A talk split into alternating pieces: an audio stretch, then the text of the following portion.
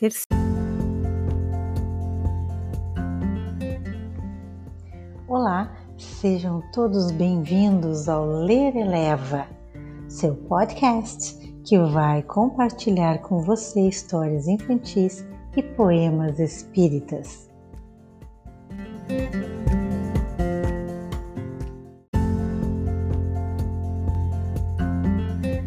Você vai acompanhar agora uma história do livro Uma Razão para Viver, de Richard Simonetti, que se chama Desvio de Rota.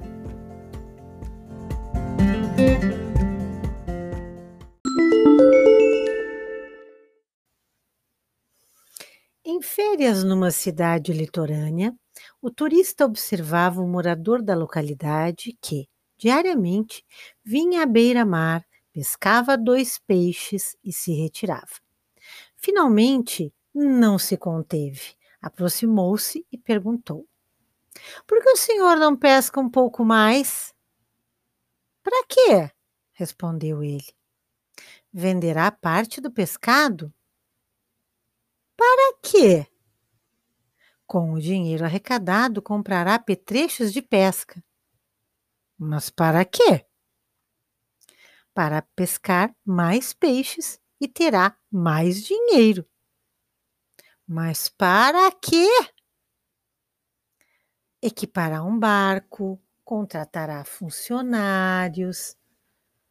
Mas, moço, para quê? Ganhará muito dinheiro. Para quê? Ora, ficando rico, não terá preocupações materiais e poderá dedicar-se ao que gosta mais de fazer. Bem, replicou ele, não é preciso nada disso, porque meu maior prazer é pescar dois peixes diariamente. O bom senso nos diz que existe uma finalidade para a jornada humana Deus não nos colocou no mundo por mero diletatismo, como quem procura diversão. O grande segredo do equilíbrio da felicidade é justamente definir o que nos compete fazer. Poucos sabem, não porque seja difícil, mas por desinteresse. Daí ocorrer frequentemente o que poderíamos definir como desvio de rota algo semelhante a alguém que efetua uma viagem e de repente se perde no caminho. A história do pescador ilustra com propriedade duas situações características desse desvio. Na primeira, o indivíduo ambicioso que multiplica fazeres visando consolidar uma situação financeira que lhe garante a liberdade de fazer o que deseja. É o pescador que se envolve tanto com os peixes que, julgando-se proprietário, situa-se como mero escravo dos bens que acumula. Na segunda, o indivíduo acomodado na rotina, preso ao imediatismo, sem cogitações mais nobres, além do peixe de cada dia.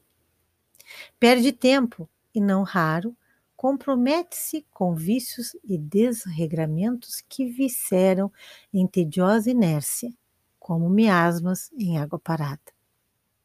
Entre essas duas situações extremadas transitam os homens, em graus menores ou maiores de comprometimento com a ambição ou o acomodamento, favorecendo a manifestação frequente de desajustes e perturbações que os afligem. E enquanto surgem as cobranças kármicas, representadas por dissabores variados, desabam no desespero, na revolta, na inconformação que lhes complicam a existência.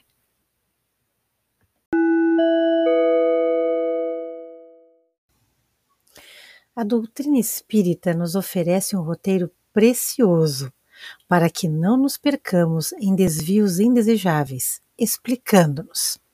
Primeiro, somos espíritos eternos, filhos de Deus, que imprimiu em nós algo de suas potencialidades.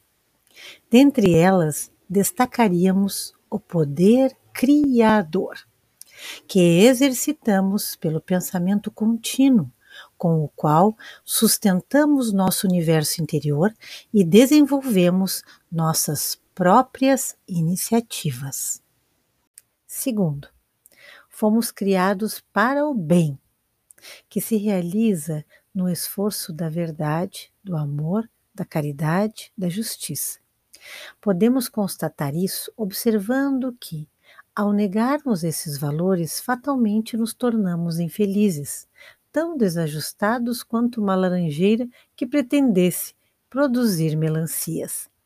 Quando nos comprazemos do erro, no vício, na inconsequência, é como se agredíssemos a nós mesmos, exercitando o mal, porquanto intrinsecamente, de acordo com a nossa filiação divina, estamos destinados à bondade.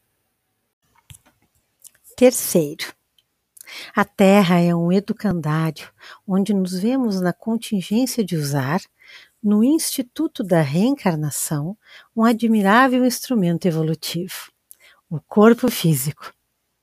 É ele que nos familiariza com o trabalho, ante a necessidade de garantir-lhe a subsistência, sob inspiração do instinto de conservação próprio dos seres vivos, ajudando-nos a superar a indolência. É ele o agente precioso para choques evolutivos, como o nascimento e a morte, que agitam os refolhos da nossa consciência, acelerando o despertar para a responsabilidade.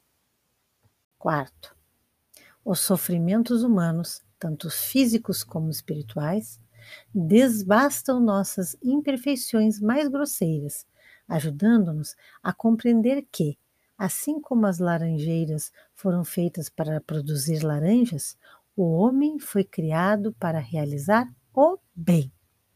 É por isso que, nos, que nossos impulsos mais generosos no exercício da solidariedade manifestam-se quando enfrentamos a adversidade.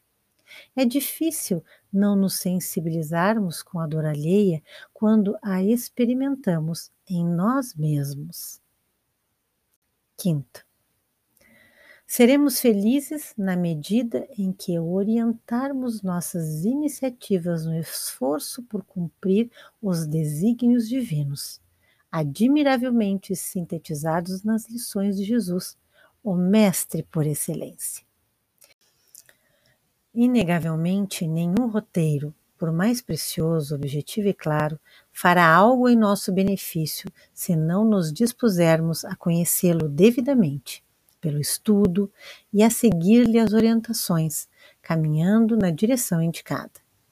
A perseverança neste propósito é, sem dúvida, uma questão de maturidade.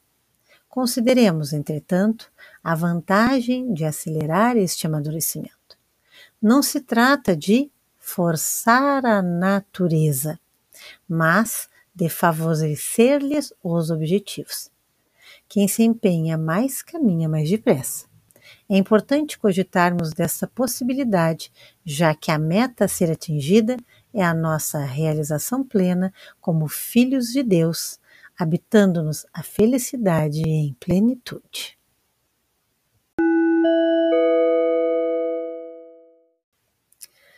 Cuidado com a ambição. Quando os bens materiais deixam de ser parte da existência, convertendo-se em finalidade dela, entramos por caminhos perigosos.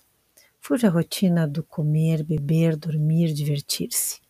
Cada dia que nasce é um convite do céu para que iluminemos nossa existência com iniciativas de aprendizado e trabalho para conquistas de inalienáveis valores de sabedoria e virtude. Evite os desvios de rota, cultivando a reflexão. Mais importante do que cogitar o que desejamos para a nossa vida é compreender o que a vida espera de nós.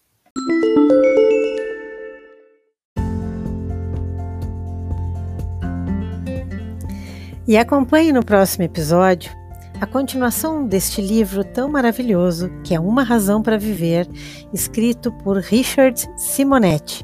E a leitura da semana que vem vai ser A Cor do Mundo.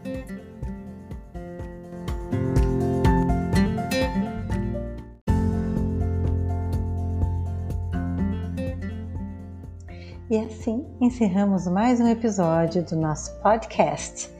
E você que estava ouvindo, tenha uma semana abençoada, fique bem, faça uma prece com sua família.